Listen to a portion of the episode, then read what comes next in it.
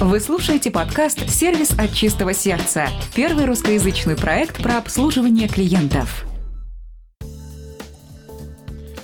Добрый времени суток, уважаемые слушатели! В эфире 36-й выпуск вашего любимого сервисного подкаста и его в полном составе постоянные ведущие Дмитрий Лостовыри, который записывается из города Москва, и Сергей Мамченко, который записывается из города Воткинск, Удмуртская республика. Всем привет. Да, Сергей, нужна географическая справка, где ты точно находишься для наших слушателей. И я напомню, что Сергей в отпуске. Он отдыхает, он полон сил, энергии. Вот я вижу, очень бодренький. Вперед, Сергей, рассказывайте. Ну, Удмуртская республика это, в общем, родина бурановских бабушек, как многие уже теперь знают, и автомата Калашникова. А также есть замечательный город на юго востоке Удмуртии, это город Воткинск, э, который известен тем, что, во-первых, здесь в свое время, да сейчас производят баллистические ракеты, надеюсь, не открою государственную тайну. И второе, то, что это родина Петра Ильича Чайковского, который здесь родился и провел 8 лет своей жизни. Ряд своих э, произведений композитор э, создал, как раз переживая свои детские впечатления от того родного края, где он вырос. А это и как раз и есть Воткинская губерния в то время. В частности, прообразом действия э, балета «Лебединое озеро» послужил Воткинский пруд. Я у себя в социальных сетях уже выложил пару панорамных фотографий этого пруда. И э, таким образом до сегодняшнего дня здесь живет. через года пронеслась память о Петре Ильиче Чайковском. Здесь есть, во-первых, э, его дом-усадьба, где он родился. Я там был, достаточно интересный музей. Ежегодно здесь проводятся традиционные майские музыкальные фестивали имени Петра Ильича Чайковского. И в следующем году празднуется 175-летие 175 лет, да, со дня рождения Петра Ильича Чайковского будет большой праздник, будут, как говорится, много плюшек, много интересного. Те, кто любит музыку, приезжайте в город Воткинск в следующем году на празднование юбилея великого русского композитора. Так что вот такая зарисовка. Да, ура, ура, ура. товарищи. Вот как Сергей проводит, собственно говоря, отпуск. Изучая Википедию. Ой, да, весело. Ну что, давай двигаться все-таки к нашей первой рубрике. Сервисная зарисовка. И в рамках нее хотелось бы начать все-таки с позитивных моментов. Я тут снова побывал в нашей любимой организации. Мне кажется, ее скоро пора именовать э, ту, которую нельзя называть э, из соответствующей серии книг Гарри Поттера. Но все-таки это компания Перекресток, и там была потрясающая кассирша, господа. Просто потрясающая, инновационная. Ее зовут Степанова Дарья. Как она все быстро делала интерактив с детьми, вот то, что как раз Сергей рассказывал, она обо всех переживала, обо всех заботилась. Она даже специально убирала, как это назвать, вот эту штуку для мелочи, для денег, да, которые есть на кассе. Лоток, ну как. Ну, лоточек, да. Да. Она даже его убирала на время, когда вот она продукты складывала туда в зону. То есть, ну настолько прям было приятно и всем все пожелает, всего самого наилучшего. Она настолько зарядила позитивом, что ей огромное спасибо, и пускай она там продержится как можно дольше, я всегда буду стоять именно к ней. Вот сто процентов. Но омрачает другая вещь. Это подсобное помещение в магазинах. А, как, как ты туда попал? А ты знаешь, туда даже попадать не надо, просто были открыты двери. И было видно вот этот вот просто адский развал все валяется в хаотичном порядке, все какое-то страшное, ужасное. Я, я просто не могу понять, э, как можно не содержать в чистоте э, подобное помещение. Особенно страх вызывает э, у компании Перекресток вот в верхнем нашем, да, который напротив Ханоя. У них иногда, когда дверь открыта, там аж оттуда аж тухлятинка попахивает. То есть там вот эти продукты стоят в коридоре. Боже мой, ну а, это относится к любым магазинам. Подсобное помещение, у школе вы открываете дверь, да, и их может увидеть клиент, извольте их содержать в должном порядке, потому что на самом деле это больше вызывает отвращение, нежели что-то такого типа «Вау, посмотреть, как там что работает», да, какое-то любопытство. Все-таки содержите их в чистоте.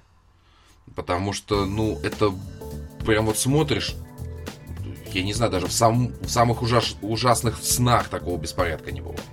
Ты знаешь, я... Вот ты сейчас говорил о подсобных помещениях еще до, до отъезда в отпуск. Э, в моем люби, любимом супермаркете Окей тоже было открыто э, подсобное, ну, проход в подсобное помещение большое, потому что там проезжают туда вот эти мини-машины, погрузчики и так далее. И оттуда тоже чем-то очень сильно воняло, что-то такое явно связанное с химией, потому что, ну, как бы, меня не очень хорошо нас воспринимает запах. Она сказала, что что-то очень такое резкое. Вот мы побыстрее старались пройти эту зону, потому что чем-то оттуда очень сильно воняло. Я думаю, что это не продукты, наверное, что-то где-то помыли. Но вот этот очень сильный химический запах, он пошел как бы в зал. И такая тоже, наверное, маленькая зарисовка непосредственно уже отсюда, из Удмуртии. Есть, есть в принципе, неплохой э, магазин в плане, вот, э, ну, не перекресток с точки зрения площадей, наверное, поменьше, где-то половина перекрестка такого среднего, это Иш Трейдинг. И э, ты знаешь, вот мы с днем зашли в магазин с женой купить там немножко продуктов, вот, и подойдя к кассе мы не обнаружили ни одной работающей кассы. Наверное, отошли на 10 минут, потому что там я, причем не я, там еще пару человек уже стоял, я там так это, знаешь, как это, в зал, там есть кто живой, там, или еще что-нибудь. Буквально там через пару минут появилась кассирша, но все равно было как-то очень странно в разгар рабочего дня, то есть днем, это было порядка двух часов дня, даже если нужно куда-то отойти, ну, мне кажется, всегда одна касса должен быть всегда человек. Ну да, там... оставлять рабочее место с деньгами без присмотра. Вот. И ты знаешь, еще вот тоже такой маленькая тоже зарисовка. Вот там был охранник, э, ну, такая спецодежда зелененькая, очень пожилой человек. Ну, ты знаешь, от одежды, я не знаю, как от человека, но от одежды так очень сильно и неприятно пахло, что, проходя мимо, каждый это, в общем, ощущал. Поэтому мне кажется, что вот действительно мы с тобой не в одном, в нескольких уже выпусках говорили о том, что э, нужно следить за своей фирменной одеждой или да, форменной одеждой, как там правильно ну, ты знаешь, ты обращал в Макдональдсе тоже очень часто бывает там мятая одежда, грязная одежда там и так далее. То есть явно это не одного дня пятно, то есть это явно уже там давно. Вот старайтесь, конечно, придерживаться. Я знаешь, еще вспомнил, Мосгортранс. Ну, понятно, что жарко в автобусе, но когда водитель едет, и рубашка у него такая вся раз мята распахнутая, да, и висит огромное пузо перед рулем. То есть это, конечно, выглядит забавно. То есть кажется, все-таки форменная одежда, она, общем, дается для того, чтобы э, при получении там товаров, услуг, все-таки как-то люди ассоциировались там с компанией, задавался некий определенный уровень ожиданий, в том числе и клиентского сервиса. Поэтому относитесь к своей форме, относитесь к своей одежде, в общем, с достаточным вниманием, там, стирайте, гладьте, там, выглядите опрятно. Но это если человек лоялен компании, то он, естественно, за ней будет следить. Если человеку постольку поскольку важно то, где он работает, он, естественно, это пустит как вот как будет, так и будет. Но вот еще что хотелось бы обсудить, вот мы тогда э, в общем смысле обсуждали вот, кучкование сотрудников в торговом зале, а тут хотелось бы обсудить компетенции специалистов в том смысле, что когда клиент пытается с чем-то определиться, ну, предположим, стоит задача купить компьютерную мышь. Вроде бы задача нетривиальная. Ничего сложного нету. Мышка и мышка, ну, есть там, да, там беспроводные, проводные, пожалуйста. И вот э, разберем ситуацию, когда заходим, нас встречает милый продавец, и мы говорим, вот хотели бы купить компьютерную мышь. И он такой, пойдемте. Приводит нас, вот наш стенд. Вы ему говорите, что вот мне бы хотелось там, ну, для ноутбука, условно говоря. Ну, лучше, конечно же, беспроводную мышь. Он говорит, ну, это вот такие вот наши модели. И дальше происходит что? Клиент начинает думать. Он не понимает, из каких критериев выбрать тот или иной продукт, что ему делать. А в итоге чаще всего мы сталкиваемся с таким понятием, как сервис на отвали. Продавец стоит и ждет, когда клиент примет какое-то решение. Чем это чревато со стороны компании? Когда вы оставляете клиента один на один с его мыслями, он может надумать себе все что угодно. И может просто не купить у вас продукт. Потому что он не понимает, что ему. Как, потому что когда он пойдет к конкурентам, более сообразительным, ему продавец тыкнет в конкретно взятую модель, и он ее купит. Все, точка. А чем это чревато со стороны клиентов, вы можете приобрести товар и разочароваться. И разочароваться сразу во всем и в мышках, и в компании, которая вам ее продала, и получите негатив. Поэтому совет всем продавцам и всем компаниям, у которых есть торговый зал, а, когда клиент, вы чувствуете, что он мечется, и когда он не знает, что делать, помогите ему. Вот просто реально помогите. Вот сколько раз у меня такое было в магазинах техники, ты стоишь, ты, ну, ну реально, ну, я не знаю, что выбрать. Вот, по каким критериям это даже выбирается. И для этого мне нужен эксперт в торговом зале, который мне сможет тыкнуть пальцем в конкретно а, взятую продукцию и объяснить, что почему именно она решает мою задачу. Ты знаешь, я э, вот тоже обращал внимание, что когда у покупателей, да и у меня тоже происходит такое затруднение, то мне, как правило, начинают впаривать ту модель, на которую либо акция, либо выгодно продать магазину, там остались какие-то излишки на складе или еще что-то. Ну, либо маркетинговый, да, какая-то. Да, да, никто не пытался, никто не пытался как бы поработать, понять, для чего мне там тот или иной товар нужен. Вот. И вот это самое грустное, потому что, в принципе, вопрос решается за 2-3 вопроса. То есть 2-3 уточняющих вопроса, и уже вполне вы можете сделать э, ну, рекомендацию для клиентов двух-трех моделей. Это вполне достаточно. Больше не нужно, меньше, там одна тоже, наверное, не, нужно. Не вариант, есть, да. Все-таки, да, решение, на мой взгляд, должен принимать непосредственно покупатель, и лучше давать ему на выбор 2-3 варианта. Но ну да, при этом... правильно, чтобы у него был выбор. Да, при этом это должно быть все-таки по результатам каких-то ну, вопросов, уточняющих выявления потребностей или еще что-то. Например, если это какой-то, вот я помню, что я приводил пример с медиамарком, что если это э, очиститель воздуха, там надо было, в общем, понять, для чего он нужен этой, этой семье, потому что там родился маленький ребенок. То есть, значит, одно, одно из э, свойств этого прибора должно быть там низкая шумность. Ну, он должен быть тихий и так далее. Но этого ничего не было. То есть нам показали, вот знаешь, такой ряд уходящих в горизонт этих да, да, да. воздухоочистительское выбирайте.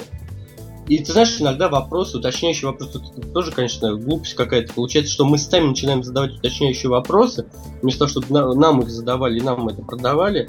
И очень часто продавцы отвечают односложно, либо стараются вообще уйти от ответов. Ну, как правило, это связано еще и с незнанием и непониманием там, тех продуктов, Продукт, товаров, которые они продают. Поэтому вот принцип профессионализма, о котором мы уже неоднократно говорили в работе, в клиентском сервисе, его как бы никто не отменял. Надо во всем быть профессионалом, и вот формирование и выявление потребностей это тоже элемент профессионализма в работе. Абсолютно с тобой согласен, но теперь я предлагаю нам с тобой одеть наши тяжелые такие доспехи. Сервисные. Сервисные, да. Сервисная, это сервисная булава. Да, да, да. Меч. Да. Карающий меч сервиса. И усесться за стол. Круглый стол. И у нас на повестке дня, уважаемые рыцари клиентского сервиса, крайне занимательный вопрос. Насколько важно иметь в компании телефонный номер 8800? Объясню, в честь чего он был задан. А, многие бояре, давай так скажем, это владельцы бизнеса, ну если совсем так вот э, круглый стол наш, развивать тему. Многие сейчас повелись на этот тренд, что вот это круто, это имиджево, иметь на сайте номер 8800. А, уважаемые мои коллеги, хочу вас немножечко расстроить. Иметь 8800 это не сколько престижно, это сколько уважения к вашим клиентам с других городов.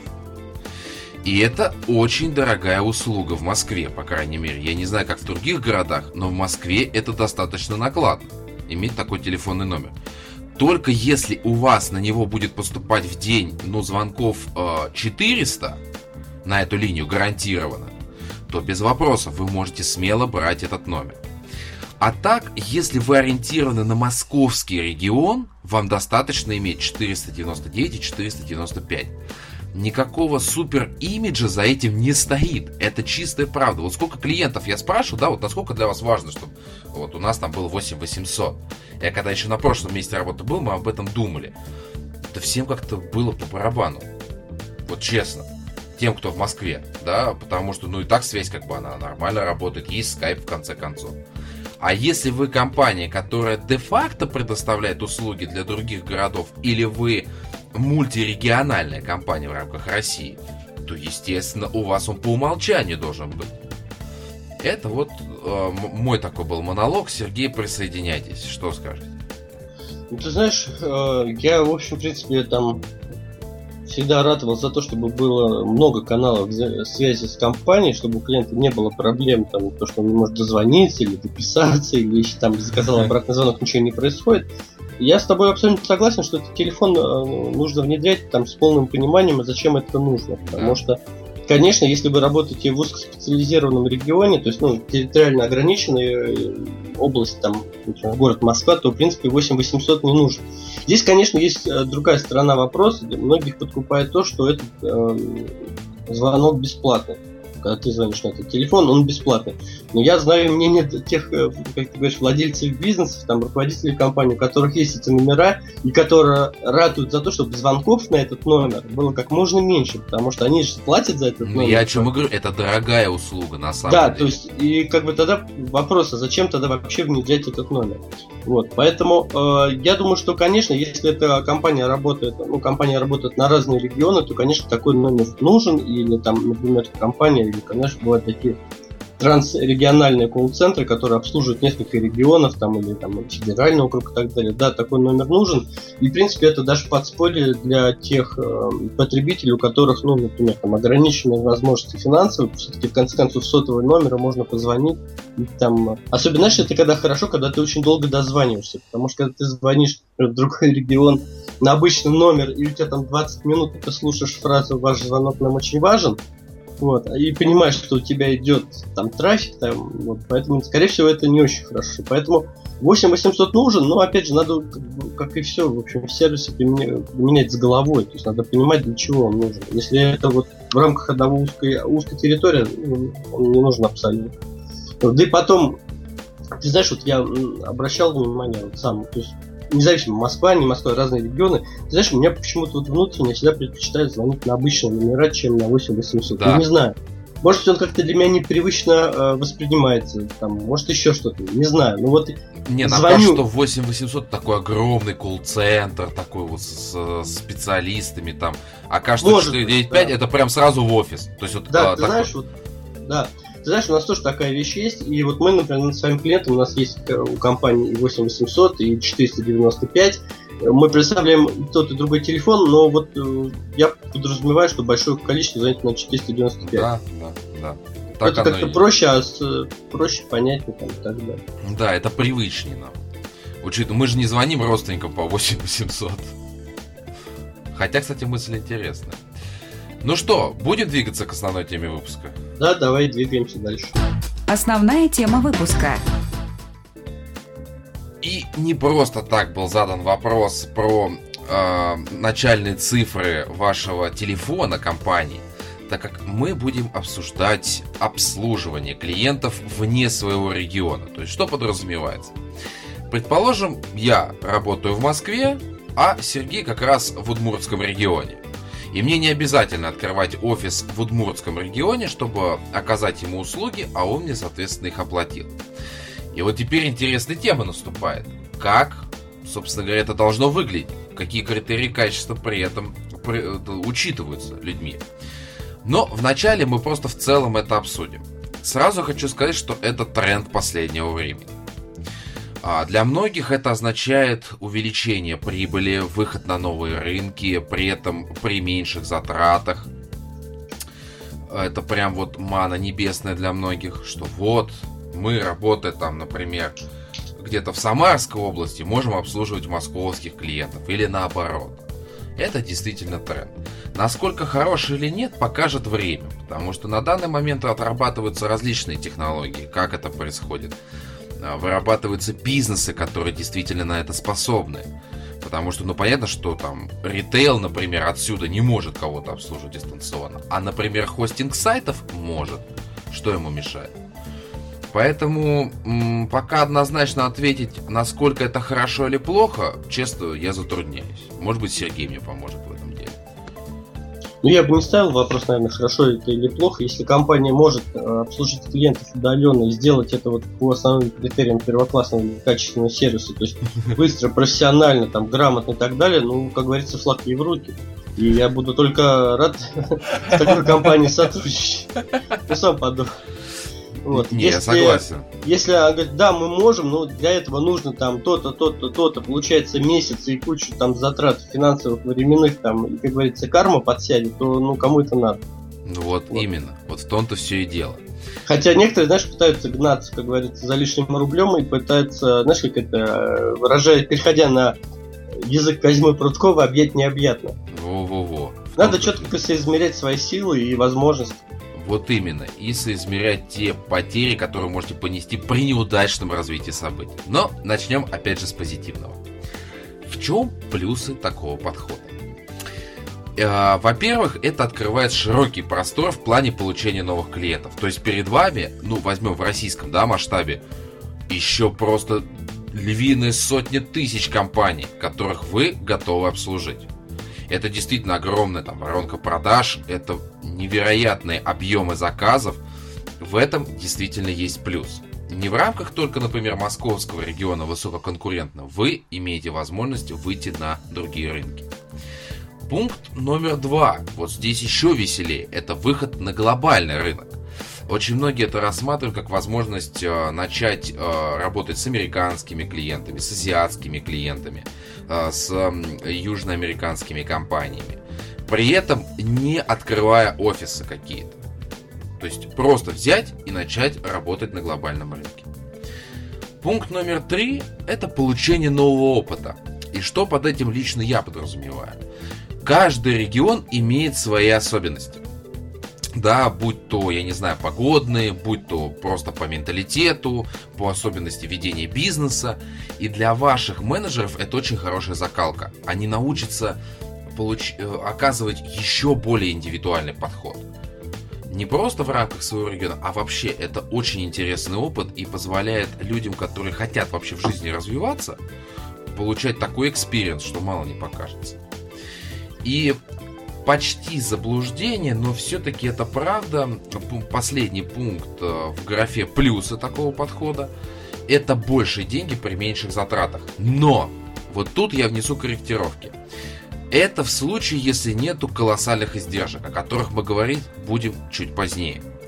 Но действительно можно получать еще больше оборотные средства при меньших затратах. Вот, Серег, а, как ты думаешь, все ли плюсы я перечислил, или может быть еще что-то есть? Ну, знаешь, так, на скидку, мне кажется, основ, основное, может быть, что-то есть, но пока, по крайней мере, мне там тоже это не видится. Главное, это, конечно, расширение клиентской базы, потому что так или иначе, на какой-то определенной территории, если мы задействовали там все каналы сбыта, ну, доходим до некой границы, и нам нужно придумать что-то там глобально новое, чтобы в рамках существующего рынка с нашим существующим продуктом как-то развиваться.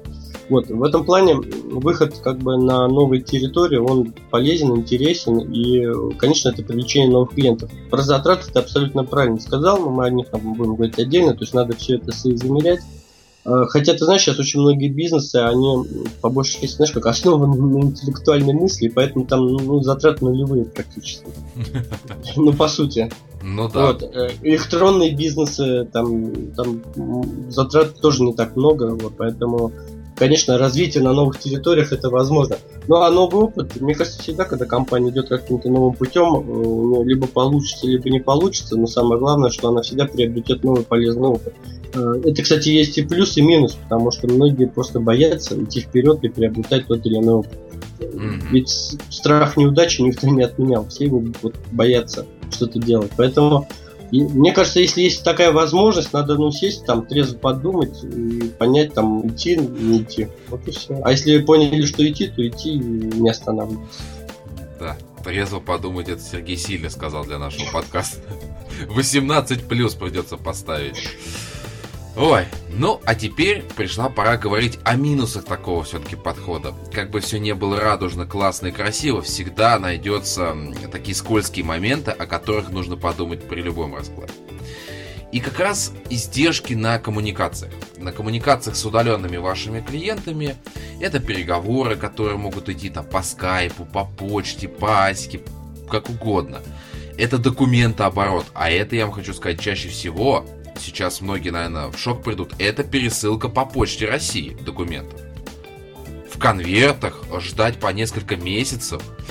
А, всегда электронная переписка была э, таким эффектом недопонимания, потому что когда ты вживую общаешься с помощью интонации, с помощью жестов, ты можешь четко передать человеку свое настроение, свои эмоции.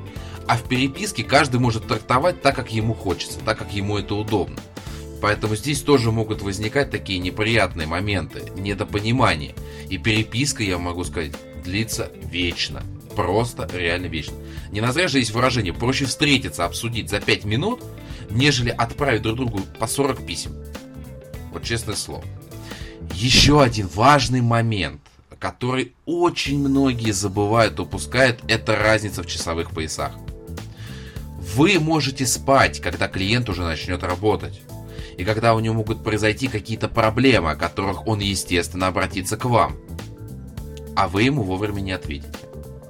Поэтому, если вы приняли для себя решение о том, что вы будете работать с другими городами, сделайте, сделайте для себя какую-то карту, я не знаю, еще что-то, и смотрите часовые пояса, когда ваш клиент начинает работать.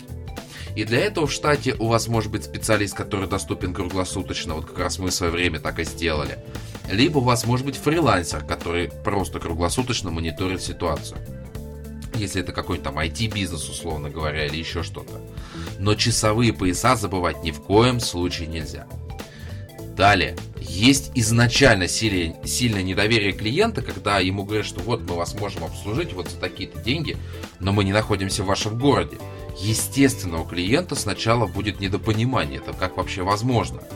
И немногие компании э, способны перебороть это, потому что здесь, как мы с Сергеем говорим уже на протяжении 36 выпусков, нужно объяснить конкретно, как ваш продукт решает поставленную задачу клиента и как у вас будет происходить уже документооборот, списание и так далее. Вы должны быть максимально прозрачны.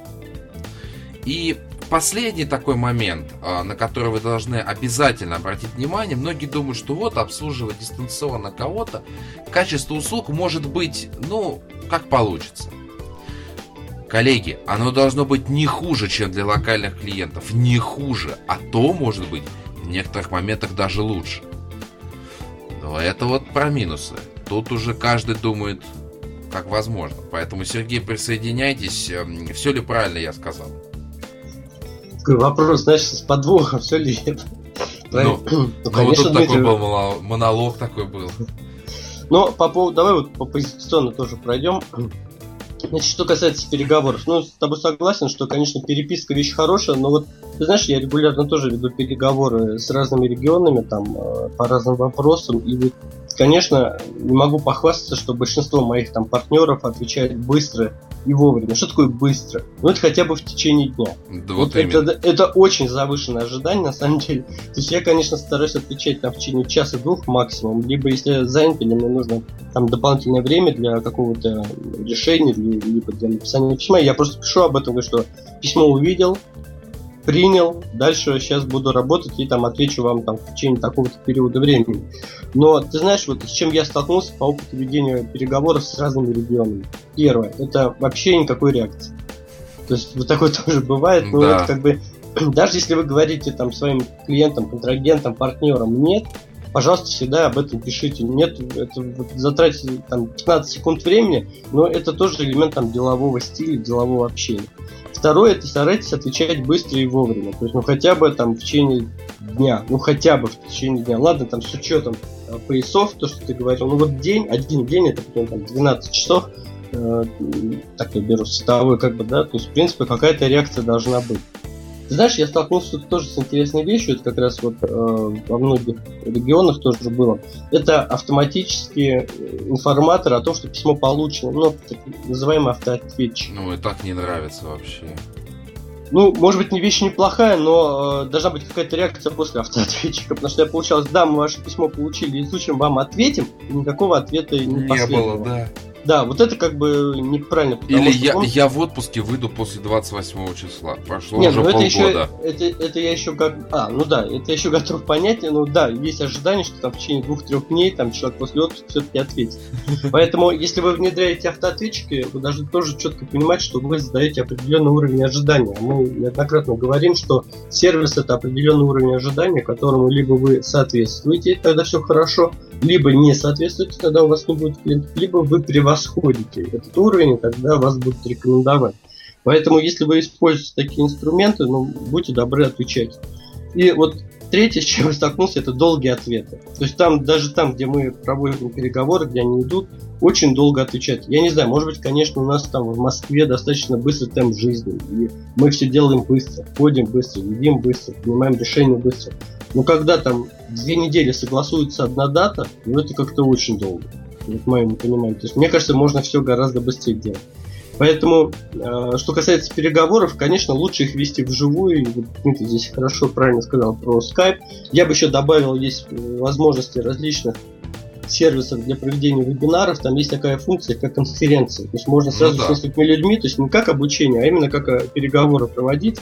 Это не так дорого и, в принципе, тоже в режиме такого диалогового общения можно там общаться. Причем, да, там на монитор можно выводить какую-то информацию, там прайс-лист, да, можно... там да, презентацию, рисовать. То есть э, Skype, к сожалению, таких возможностей не дает, а вот такие сервисы, которые дает, кстати. Дает тоже можно. О, да, не он, знал. он э, позволяет рабочий стол выводить собеседнику, и можно как бы на рабочем столе просто иметь презентацию. А, ну, может быть. Что касается документов, э, согласен, тоже вопрос такой достаточно серьезный. Мы сами имеем клиентов в разных регионах, и нам тоже приходится пересылать, ну, пока на данном этапе документы почте. Ну, ты знаешь, Самой что... лучшей почтой в мире. Да, которая, по-моему, захотела заняться еще каким-то алкогольным бизнесом. Я тут недавно читал, что они там где-то что-то собрались продавать. Ну ладно, это, как говорится, бог судья. Я, я, знаешь, я не про это. Я хотел сказать, что есть и стали появляться э, сервисы электронного документооборота. И наша компания, в том числе, тоже такие сервисы и возможности оказывает. Можно всю документацию перевести, э, все вот это э, ну, вообще документ, документацию по каким-то сделкам перевести в электронный формат. То есть это подписывается электронными подписями и все. То есть договоры, приложения, акты, счета, фактуры и так далее, и так далее выставляется в электронном виде и хранится, э, ну, проходит все стадии юридически значимого документа оборота для того, чтобы это имело статус значимого, значимых документов. Вот. И все это хранится, соответственно, может храниться как в компании, так и на сервере спецоператора, который осуществляет такую передачу информации. Это огромная экономия денег, потому что с точки зрения расчета затрат э, там на почту и вот на электронный документ оборот. Бумаги даже. Банк. Да, там экономия, экономия в десятки раз, в десятки там э, раз. И вот такие сервисы, в том числе наша компания, э, внедряет, они есть, и мы надеемся, что и сами постепенно там перейдем на эти сервисы, потому что, ну, качество документов, оно иногда ужасает, просто ужасает. Вот, а самое главное, что, мне кажется, уже вот век нашей скорости, такое количество бумаги, это просто потеря времени и денег. То есть, мне кажется, те бизнесы сейчас будут эффективно работать, в которых мало документов и которые очень быстро все делают. Ну, это такая бюрократия своеобразная. Там, вот, ну, надо да. все это подписать, и сидишь там, штопаешь эти печати, документы там в конце месяца, условно. Да, да, да, да. Вот, часовые пояса. Да, с тобой тоже абсолютно согласен. Надо иметь всегда карту часовых поясов и понимать, что люди в общем, рабочий день начинается в разных регионах по-разному, так же, как и обеденное время и так далее. И стараться в рамках своих переговоров это учитывать. Насколько там возможно круглосуточный мониторинг и так далее, не знаю, надо просто смотреть, может быть, каких-то фрилансеров в тех регионах нанимать, и чтобы они как-то помогали отслеживать такие моменты. Хотя ты знаешь, в принципе, там вот пол страны, там Новосибирск, там и так далее, там разница примерно в 2 часа. Урал, там Сибирь западная, это два часа, то есть это не так много на самом деле. Там суть не в этом, там бывает такое, как раз вот ты говоришь про электронную переписку, слушай, я им что-то там отправил, а они все молчат. А ты прибавь время, они уже отдыхают. А, да, точно, точно. Знаешь, вот это вот происходит. То есть народ ну, даже да. не, не задумывается о том, что есть вообще-то разные часовые пояса. И о том, что ты можешь работать, а там человек уже спит, условно говоря. Ну, да, это надо тоже, конечно, учитывать. И э, какую-то такую карту, либо там схемку держать всегда у себя перед глазами. По-моему, знаешь, в Яндексе там можно даже настраивать часы разных регионов, настройте себе, сделайте такой виджет, сделайте такую настройку по тем регионам, с которыми работаете, и вы всегда... Это знаешь, как вот на биржах там... Да, висят часы, часы, да. Да, разных э, финансовых центров, там Амстердам, по-моему, Лондон, Токио, да. Лондон, да, и так далее. Вот, вот по типу такой штуки можете сделать все спокойно в браузере, там, по-моему, в Яндексе такое возможно, и как бы проблема будет решена. На телефоне, пожалуйста, приложение. Да, вот. Ну а что касается качества услуг, ты знаешь, ну мне кажется, что качество услуг всегда должно быть на одном уровне, независимо где клиент находится. Потому что если мы начинаем как бы понятно, что мы не все услуги можем там оказать на одной территории, ну, удаленной, по сравнению с той территорией, где мы непосредственно работаем. Но что касается уровня сервиса, то есть, а мы с тобой знаем, что это в первую очередь отношения, то есть здесь, конечно, уровень должен быть всегда на высоком уровне, независимо от того, где находится компании где находится клиент, потому что как бы сервис это вещь такая, даже в раю должен быть на самом высоком уровне. Жестко, как-то у нас неожиданно подкаст повернулся. А мы про это будем записывать отдельный выпуск? Не знаю, не знаю. Посмотрим. Ну да, куда попадем.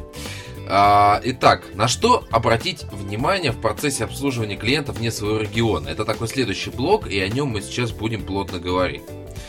Первое, на что я обращаю внимание, как раз вот Сергей сейчас говорил про электронную систему документооборота, это тоже верный посыл, это прозрачность работы, вашей работы, платежей, услуг, их стоимости, как они осуществляются. Клиент дистанционный ваш, который не может э, приехать как-то, да, там, пощупать, может быть, услугу или еще что-то, вы должны предоставить ему всю необходимую информацию сразу. Нет, вообще вы любому ее должны клиенту предоставить.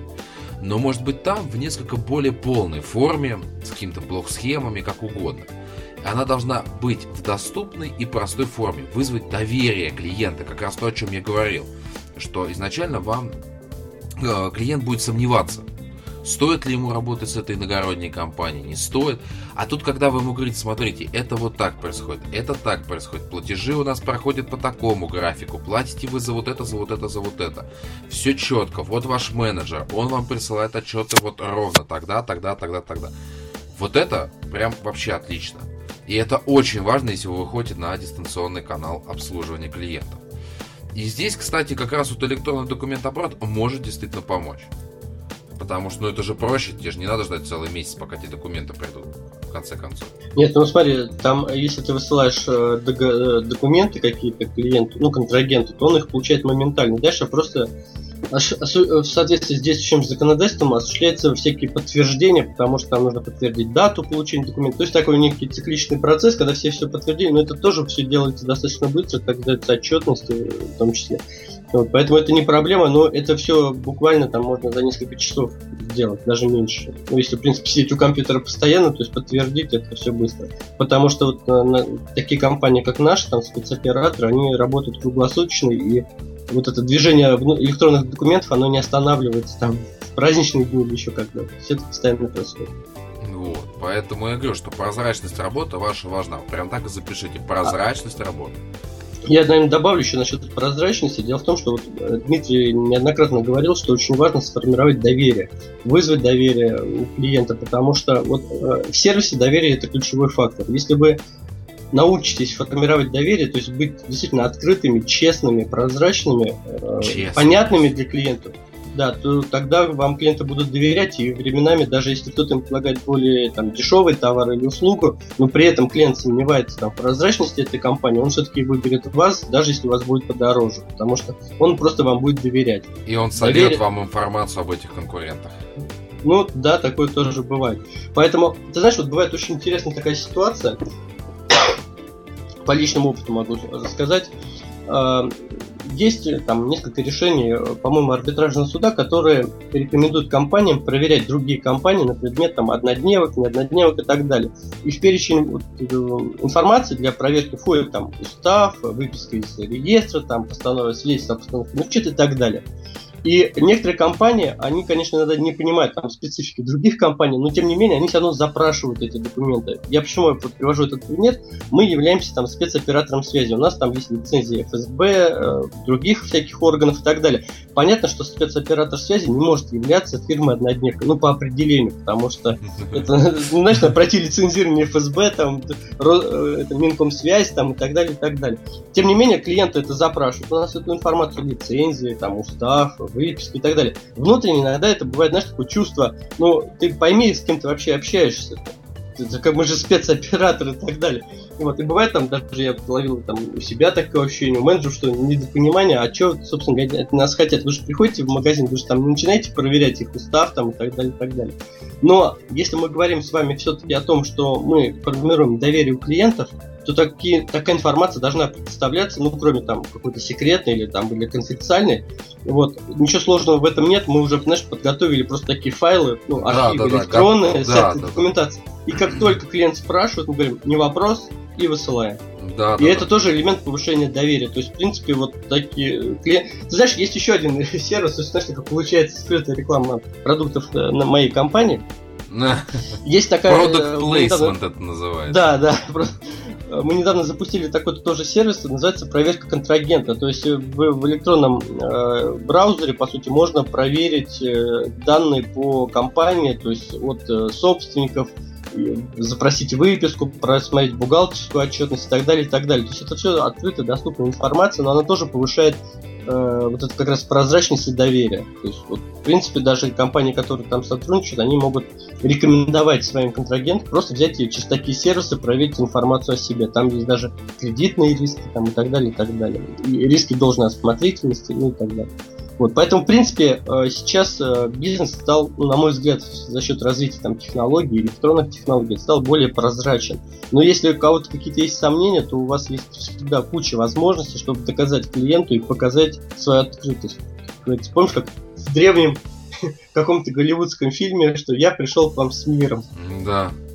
Вот примерно то же самое. Я, в общем, открыт и готов с вами там работать. Но не забывайте, что, конечно, открытость и прозрачность это важный критерий формирования доверия, о котором мы так говорили. Да, да, правильно, Сергей. Спасибо, Дмитрий. Я так понял, мы за две недели соскучились друг по другу по подкаст. Да, да, да. Вот. А, пункт номер два в нашем блоге, на что обратить внимание, это коммуникационные каналы, которые у вас есть, которые вы предоставляете клиенту. И вот здесь как бы это сейчас просто не звучало, но они должны быть доступны и они должны работать. Будь то чат, будь то электронная почта, скайп, э, все что угодно. Ваши специалисты, как раз это, Сергей опередил э, план подкаста, да, что, во-первых, эти все коммуникационные каналы должны работать и отлично работать. Если вдруг они вышли из строя, то вы должны клиентам сообщить о том, что вот э, сейчас, например, электронная почта недоступна, там пишите в скайп, условно говоря. Ну или на сайте разместить. Да, на сайте, да. Вот. А, и специалисты должны отвечать своевременно на вопросы и обращения. Не должно быть так. А, это клиент из Удмуртии э, подождет. Э, у меня тут сначала сейчас московские мои клиенты, да, а это потом. А это правду я вам говорю, потому что такие ситуации я видел лично. Поэтому... А, единственное исключение составляет, когда обслуживает иногородние компании, московские компании. Там наоборот. Вот все местные подождут, тут сейчас московскую решим вопрос, и тогда все хорошо. То есть у нас такой вот принцип есть. А, специалисты должны отсматривать, отвечать, все как надо, но при этом они должны отвечать более развернуто чтобы клиент понимал, да, то есть если вы все-таки общаетесь с московскими клиентами, они могут там, ну, приехать, вы можете это обсудить лично.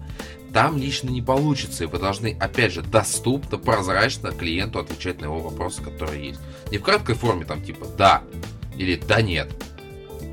Более конкретные ответы и вопросы. Поэтому коммуникационным каналам уделяйте не меньшее внимание, чем прозрачность. Хотя, кстати, это тоже прозрачность компании, насколько она доступна для связи обратно. Вот. Ну, кан- э, насчет каналов абсолютно с тобой согласен, потому что вот, даже по личному опыту больше всего раздражает, когда нужно решить какую-то проблему, а не может заняться компания. Ну, причем никак. Ни Аська, ничего вообще. Не чаталка, либо этот, он, помнишь, я тебе приводил пример, когда аккумулятор покупал с онлайн-консультантом, что подождите, мы вас переподключим и так далее. Все, в моем понимании онлайн-консультант, все, вот написал, мне ответил. Вот как недавно было с Йо, ты помнишь, я mm-hmm. тоже например, переводил в течение минуты, мне ответили по существу на мой вопрос. Вот так вот должно это работать. Не какие-то там менеджеры вашего региона нету, там я видел такие тоже скриншоты да, да. в соцсетях. Или там мы сейчас э, недоступны, оставьте ваши сообщения, то есть так далее. То есть должны быть э, всевозможные каналы и должно быть время работы, если у вас там не круглосуточно, потому что это тоже ожидание. Поэтому я всегда, ну, там, когда я пишу свой телефон там, ну, на сайте, там еще что-то, я всегда пишу время, по которому я готов принять звонки, Я сейчас говорю о личном сайте, о, своем, вот, о личном сайте. И э, время своего региона, то есть время московское, потому что очень часто тоже можно написать там с 10 до 12, человек из другого региона, он уже не может там сразу понять, что это другая территория. Он смотрит, так, у меня тоже 18, а на самом деле на этой территории уже там 24 часа, и все спят. Вот, ну, поэтому, конечно... У Сергея есть исключение, я могу набрать в любое время. Да, Дмитрий может мне набрать в любое время. Это такая это корочка есть специальная. Не, я абсолютно, да, здесь я говорю, вот коммуникационным каналам стоит уделять внимание, при том, что я говорю, опять же, в наш технологический век чего у нас только нет. Вплоть до WhatsApp в телефонах, да, специально вот этого чата приложения, что сложно. Telegram, да, то есть я говорю, столько вариантов используйте, но главное, чтобы использовать их с умом. Пункт номер три. Вот а, мы подошли к вкусной теме. Это использование фрилансеров в том регионе, да, в котором у вас выходит а, непосредственно новый клиент. Э, э, у нас небольшая пауза, я так и знал, я так и знал. Но об этом мы поговорим несколько позднее. Да, да, да, да, Сергей. Я подумаю над этим. Я, в том, что у нас есть план Google Docs, я туда дописываю иногда какие-то моменты, поэтому Дима уже не может одновременно и говорить, и читать. Ах, так вот, ничего себе, в прямом эфире Сергей Мамченко. Тебе повезло, что ты в Удмуртии. Повезло. Да, 1300 километров по прямой от тебя. Да я пока до тебя доеду, ты уже оттуда уже уезжать будешь. Вот. Если э, у вас будет некий фрилансер, человек в том регионе, э, то, как правило, компания это, во-первых, естественно, расценивает как прямую выгоду, да, ему не надо платить какую-то там супер зарплату, еще что-то. Но вот здесь я вас хочу разочаровать, потому что дистанционно договориться с человеком конкретно довольно-таки сложновато. Поэтому у вас с ним должны быть 100% договорные отношения, чтобы гарантировать тот факт, что этот человек будет работать так, как вам нужно. А, в них вы прописываете стандарты вашей работы, и оплата, как она будет происходить. Как вы ее будете делать, это другой вопрос. Денежные или переводы, пополнение Яндекс кошелька, всего что угодно, как хотите. Но это должны быть договорные отношения. В противном случае он может натворить делов, а отвечать-то будете вы. А с него потом едва ли что спросите. И последний так совет – это регулярный мониторинг удовлетворенности клиента работы вашего фрилансера. То есть, например, он там что-то сделал, свяжитесь с клиентом, скажите, ну как вам, понравилось, все ли правильно, все ли хорошо, хорошо ли общался. Если этот человек, соответственно, хорошо все делал, то без вопросов. А если клиент сказал, я не знаю, там, он приперся в какой-то страшной одежде, да, я вообще не понял, кто это такой, с вашей стороны нужно принять меры. Но я опять же хочу многих расстроить, это должны быть договорные отношения. В противном случае качество ваших услуг может быть абсолютно любым. И вы это не сможете никаким образом на это воздействовать. Да, Сергей?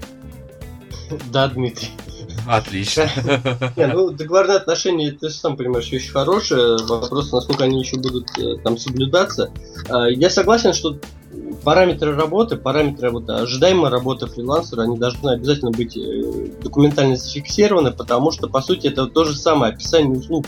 Больше мы с тобой говорили, что услуги страдают. Э, основная проблема описания услуг в том, что все их понимают по-разному. Очень важно их грамотно, четко э, прописывать, чтобы уровень ожиданий и у продавца, и у покупателя был одинаков. Поэтому, если вы планируете работать там с фрилансерами, с фрилансерами или еще с кем-то, постарайтесь четко прописать вот э, его круг обязанностей и тот конкретный результат, который вы ожидаете. То есть здесь очень важна четкость формулировок.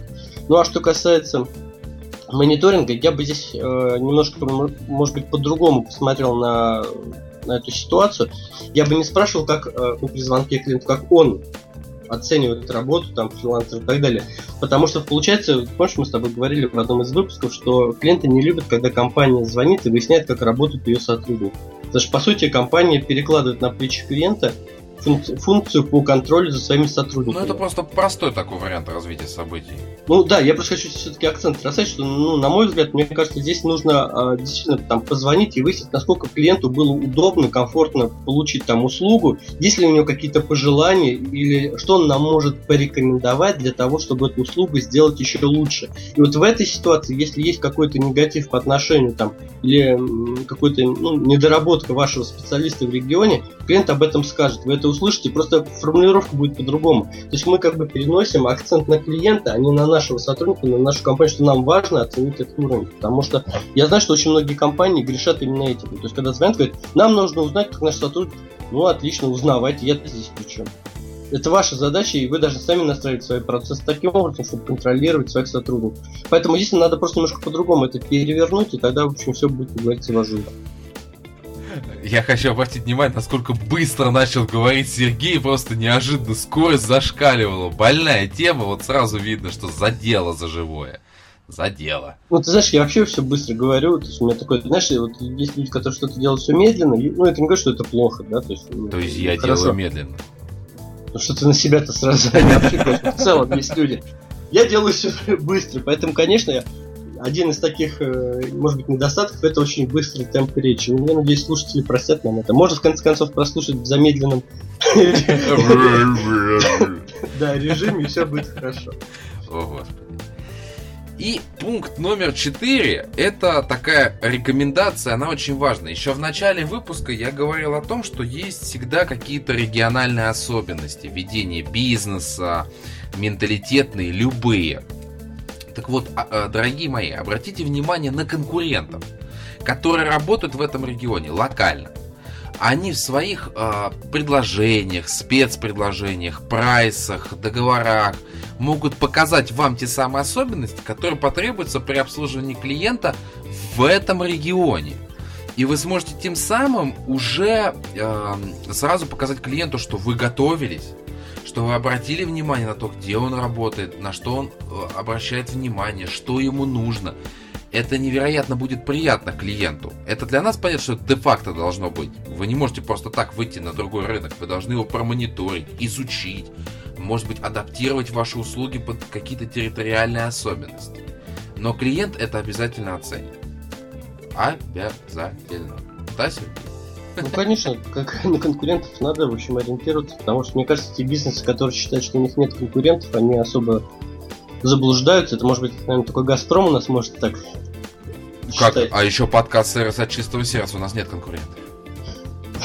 Дмитрий, это заблуждение. Так или иначе, так или иначе конкуренты есть, и ты знаешь, я думаю, что это хорошо, потому что если бы не было конкурентов, да, мы не было развития. не развивались. То есть, конечно, мы, может быть, не говорим о том, что там прямой конкурент в виде подкаста есть, но мы все время, там, наверное, ты и я смотрим, какие есть еще площадки там, звукового контента в области сервиса, и мы каждый раз тоже думаем, как стать лучше. Конкуренция это хорошо, если нет конкуренции, это плохо. Но это вот истина, смиритесь с этим. Да. Поэтому, если есть какой-то конкурент в том регионе, в котором вы работаете, ну да, изучите его опыт, потому что, может быть, что-то вы сделаете лучше, чем он. Может быть, что-то вы увидите, что вы не дорабатываете, а он это делает. То есть в любом случае вот это взаимодействие с конкурентом это тоже полезный опыт, который, от которого не стоит отказываться. Бинго. Правильно, Сергей. Спасибо, Дмитрий. Давай попробуем подытожить тему, вот эту основную, которую мы обсуждали. А я напомню нашим слушателям, что это обслуживание клиентов вне своего региона. Итак, это действительно сейчас некий тренд рынка, и многие стараются уже выходить на мультирегиональность. Мы в рамках круглого стола обсудили один из инструментов, который позволяет это сделать. Это номер 8800. Нужно быть очень внимательным при внедрении этого инструмента. Есть у подхода и плюсы, и минусы, то есть это, и это пополнение воронки продаж, это получение нового experience а в рамках такой работы, но издержки на коммуникациях, часовые пояса и прозрачность работы должна быть, конечно же, достаточно высоком уровне. Обратить ваше внимание следует, опять же, на вашу прозрачность, на доверие со стороны клиента к вам, к вашей персоне, в том числе же, если вы фрилансер какой-то, который работает где-то. Это коммуникационные каналы, которые должны быть доступны, которые должны работать. работать в том режиме, в котором требуется вашим клиентам. Не том, в котором вы можете, а в том, который требуется вашим клиентам. А, договорные отношения с фрилансом и обращать внимание на уже тех игроков рынка, которые находятся в а, этом регионе, для того, чтобы изучить особенности как конкретные в данной, господи, местности, боже мой. Хочется избежать тавтологии, а получается порой не всегда. Это вот если подытожить. Поэтому, в принципе, а, в наше время, я говорю, опять же, вот Сергей сегодня упомянул вот инструмент, да, там, конференц-связь. То есть уже можно общаться, вот просто, пожалуйста, финансовый директор, коммерческий директор, генеральный директор, менеджер, и мы все общаемся с клиентом. А, технологии поднялись достаточно высоко, и нет уже таких больших сложностей, как раньше, да, там отправить телеграмму куда-то там, я не знаю, и ждать, пока они еще ответят, ее прочитают. Сейчас вся информация передается просто стремительно, архи быстро. Но все-таки те стандарты клиентского сервиса, которые должны быть, они никуда не девались с развитием технологий. Вообще никуда. И они де-факто будут присутствовать всю оставшуюся жизнь, пока существует бизнес и пока существует клиент. Такая вот эпохальная нота. Сергей, ну, красиво сказано, мне здесь, наверное, не, нечего добавить. Я просто скажу, что независимо от э, развития технологий, мы всегда говорим о том, что сервис это в первую очередь отношения, поэтому независимо, где находится ваш клиент, относитесь к нему с большой любовью, преданностью, заботой, и тогда у вас все получится. Вот и все. Тоже красиво сказано. Что можно там отметить еще? Ну, я так разбавил литературно. Ну что, давай двигаться дальше и немножко поговорим о наших партнерах. Уважаемые слушатели, в прошлый раз мы записывались с Дмитрием Верниковским, основателем, сооснователем, извиняюсь, сервиса iBonus, и я вам напоминаю о том, что данный проект достаточно интересен для владельцев бизнеса в сферу того, что это не только быстрая возможность запустить программу лояльности, да, в рамках которой а, коллектив компании вам поможет это сделать, но еще это экосистема. Вот что мне особенно в нем понравилось, где а, вы можете различным способом привлекать себе новую клиентуру от тех партнеров, да, которые там, может быть, уже есть в программе, еще что-то. То есть вариантов коммуникации очень много. И возможностей намного больше, чем то, что предлагают, например, остальные сервисы. Поэтому контакты Дмитрия Верниковского для дополнительных вопросов обязательно будут в аннотации. Я со своей стороны всегда окажу помощь тем партнерам, которые уже присоединились э, к данному сервису, без вопросов, без проблем. Я доступен 24 часа в сутки. Это прям даже вообще без вопросов. Сергей улыбается. Сейчас Дмитрий, скажет, вы... это неправда. Дмитрий, вы сейчас э, формируете ожидания, будьте готовы, что к вам могут позвонить в 3 часа ночи. А то не звонили мне. А то я не знаю, что это такое. Ну вот. А в аннотации будут все необходимые ссылки, контакты. Вы можете задавать нам вопросы напрямую, пожалуйста. Поэтому не стесняйтесь, задавайте, присоединяйтесь. Айбонус наши партнеры это хорошие люди. Вот это я сказал не просто так, чтобы не было различных подозрений, которые вдруг неожиданно появились. Я хочу разрушить этот миф. Не надо думать о нас плохо. Мы 36 выпусков делаем для вас контент исключительно прозрачный, положительный. Мы очень избирательны в плане выбора гостей, которые к нам приходят. Ты знаешь, я поддержу только в другом аспекте. Я тут вспомнил, что помнишь, мы когда обсуждали профессию вот, э, специалистов, которые проводят промо-акции, ты говорила об одной из проблем, это то, что у них вот в этих э, промо-коробочках, условно, стоечках, да, там бардак, знаешь, я тут обратил внимание на одну промо-акцию, в каком магазине. Там был жуткий бардак, и стоечка, по-моему, чуть ли не рухнула от этого бардака, там какие-то сумки какие-то и так далее. То есть я вспомнил свое редакционное задание и посмотрел. Было, конечно, жуть. Было жуть. Поэтому ну, я рад, что у нас появляются такие хорошие партнеры, о которых Дмитрий так сейчас вот, э, рассказывал, замечательно, тепло и по-доброму. Вот, я рад, что и эти партнеры, и другие, они будут появляться, потому что так или иначе, вот э, я, Дмитрий и все, кто нас слушает, э, мы делаем одно дело, мы действительно стараемся сделать сервис, клиентский сервис в нашей стране лучше. Мы понимаем, что это очень сложная задача, да. что, может быть, это не при нашей жизни, но тем не менее нас это не останавливает. Да. Да, нас это не останавливает, мы верим в себя, мы верим в эту идею. И мы, и мы помогаем друг другу. То есть все да, те и... гости, которых, извини, что перебиваю, все те гости, которые к нам приходили, мы в любом случае держим контакты и помогаем друг другу. Они нам, мы им, пожалуйста, без разницы. Но вот здесь проект, который пришел, мы неоднократно говорили о программах лояльности, и мы говорили о том, что это очень тяжело запустить э, да, самостоятельными силами. И когда есть инструмент, который позволяет сделать это эффективнее и быстрее, а почему бы не рассмотреть? Ну, просто логичный вопрос есть. Ну, здорово. В общем, мы, мы идем верной дорогой. Да, верной дорогой идем, товарищи, как было сказано, по-моему, в популярных кинолентах. Но мы будем двигаться дальше и поговорим об очень насущной и очень такой большой проблеме. Практический use case. Так вот, а я в прошлый раз говорил о замечательной компании МГТС чтобы они дважды перевернулись. Который у, меня нет, у меня нет телефона городского. Ты знаешь, это вот, кстати, еще, может быть, особенность, э, знаешь, так, новых домов. Вот мой дом там достаточно новый, и мне кажется, большинство жителей не оформляют городской телефон, потому что при наличии, в общем, сотовых э, телефонов городской как таковой не Скайпа даже, банально. Да, скайпа. Поэтому у меня нет городского телефона, и, скорее всего, никогда не будет. Суть не в этом. В 10 часов вечера меня набрала девушка, которая пыталась впарить мне их э, интернет. Вот она применяла все возможные штампы колл-центров. Ребята, я собрал на себе все вот институтские вот эти вот все моменты и технология 3D. Согласитесь, что это выгодно. Но вот у вас же есть телевизор, значит вы можете этим воспользоваться. Согласитесь, но то, что я вам предлагаю, это все выгодно. Вот у вас конкуренты предлагают дороже, мы предлагаем дешевле. А вы знаете, что у клиентов устро... Я просто в рамках разговора собрал все, что только можно. Я могу сказать, что это не работает. Уже не работает. В рамках практического use я хочу сказать. Забудьте про все эти технологии. Они уже всем надоели. Их даже знают бабушки, в конце концов. Это просто не работает. Будьте уникальными. Выявите вы просто потребность человека и объясните, что ваш продукт решает его задачу вот так-то, так-то, так-то и за вот эти деньги. Все, четко. Дальше клиент либо примет, либо нет решения. Но не надо вот собирать в одном телефонном разговоре учебник колл-центра. Так это смешно. Это безалаберность, это лентяйничество. Ты знаешь, что это напомнило мне прошлое, я неоднократно приводил пример с колл-центром Сбербанка, когда да, тоже да, так... да. Вот то же самое, те же 3 да, там... И в рамках одного разговора, это что за позор? Одного. Собрать все методики, это, это просто, это, для меня это шок.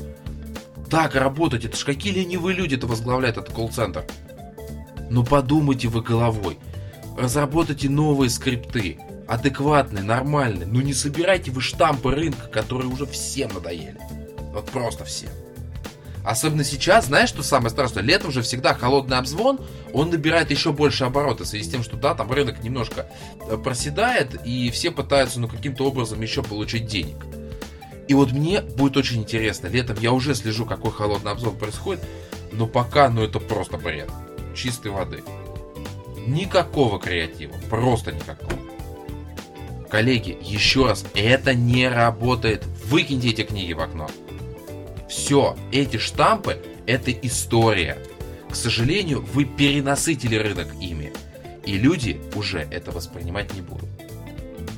Сергей, что так крепко призадумался, я же. Да нет, я просто хотел сказать, что это еще плюс э, потери денег этих компаний, потому что это работа в хвосту.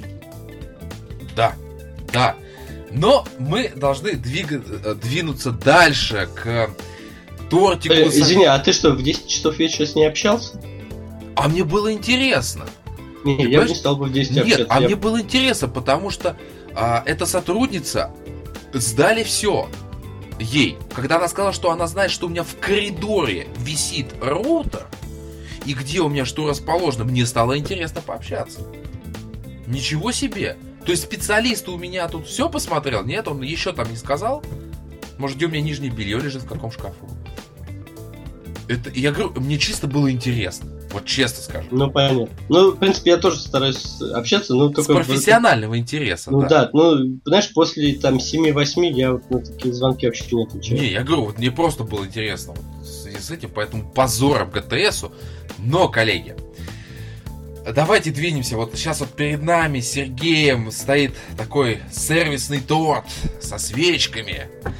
И мы хотим поздравить... Воздушные наш... шарики. Воздушные шарики, да, вот все. Мы одели колпаки. Да, это... Собственно говоря, мы хотим поздравить э, без преувеличения, наверное, даже я бы сказал одного, не просто коллегу, а одного из учителей наших. Человека, который э, доступным языком говорит о клиентском сервисе и тем самым мотивирует людей к тому, чтобы они начинали развиваться в этой отрасли.